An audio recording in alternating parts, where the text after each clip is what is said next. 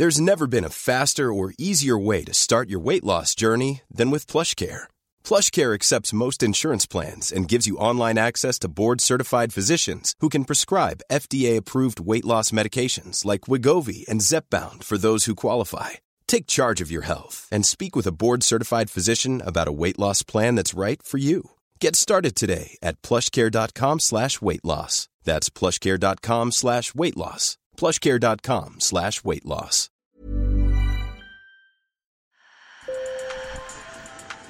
Bonjour. Hello. Hola. Marhaba. Sur le fil, Le podcast d'actu de l'AFP. des nouvelles choisies pour vous sur notre fil info. Hitler massacred 3 million Jews. Now, there's a 3 million drug addicts. I'd be happy to slaughter them. 3 millions de toxicomanes que je serais heureux de massacrer. Vous avez bien entendu. C'était en 2016 et l'ancien président philippin Rodrigo Duterte affichait clairement ses intentions en se référant directement à la Shoah. Il quitte maintenant le fauteuil présidentiel après six années d'une guerre sans merci contre la drogue. Elle aurait fait des milliers de morts innocents selon les ONG de défense des droits humains, au point que le procureur général de la Cour pénale internationale souhaite la reprise d'une enquête pour crimes contre l'humanité. Mais sur l'archipel, la quête de la vérité n'est pas simple. On n'y trouve par exemple que deux médecins légistes. Nos journalistes du bureau de Manille, Cécile Morella, Alison Jackson et Ron Lopez ont assisté à la réouverture d'un tombeau et à l'examen du corps d'une victime. Sur le fil. Un pied de biche défonce la chape de plâtre qui ferme le casier mortuaire. Aujourd'hui, les restes d'une énième victime d'une opération antidrogue sont exhumés. Chrysalie Agosto demande justice pour son mari décédé. Nous espérons obtenir justice. C'est effrayant. Avant, je ne sortais pas de chez moi, mais combien de temps encore garder le silence J'ai des enfants, alors j'ai vraiment peur et je ne parle pas.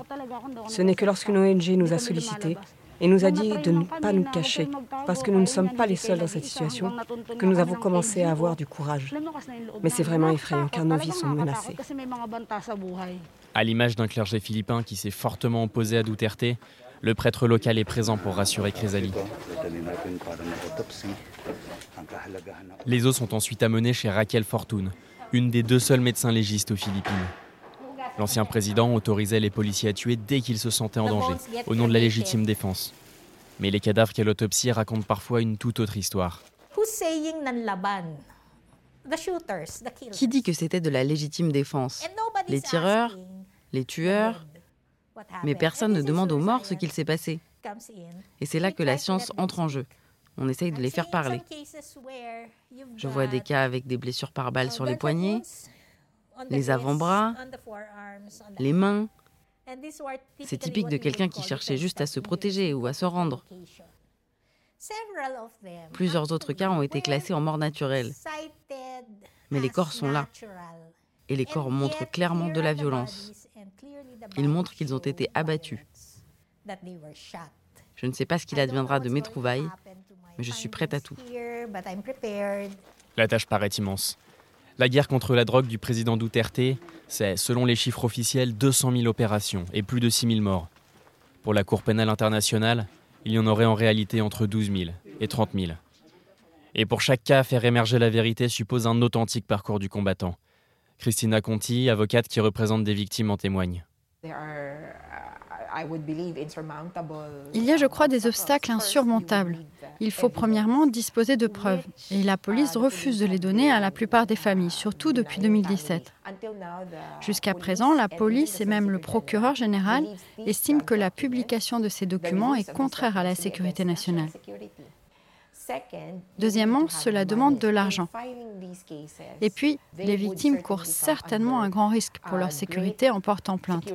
Elles vont en effet accuser des fonctionnaires de police en exercice et aller à l'encontre de la politique du gouvernement de Duterte.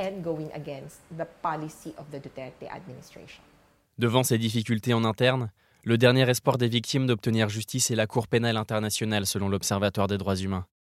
Mais la marge de manœuvre de cette juridiction reste incertaine. Le nouveau président philippin, Bongbong Marcos, a annoncé qu'il ne collaborerait pas avec elle. Il a soutenu la politique de son prédécesseur, et sa vice-présidente n'est autre que Sara Duterte, la propre fille de Rodrigo. Lui reste d'ailleurs très populaire auprès de la population. Le procureur général de la CPI, Karim Khan, n'a cependant pas l'intention de renoncer. Il y a quelques jours, il a demandé la réouverture de l'enquête internationale. Elle avait été suspendue à l'automne à la suite d'une requête de Manille. Voilà, vous en savez sans doute un peu plus sur la guerre contre la drogue aux Philippines. Sur le fil revient demain. Je suis Timothée David et si nos épisodes vous plaisent, n'hésitez pas à suggérer à vos proches d'y prêter une oreille. À très vite.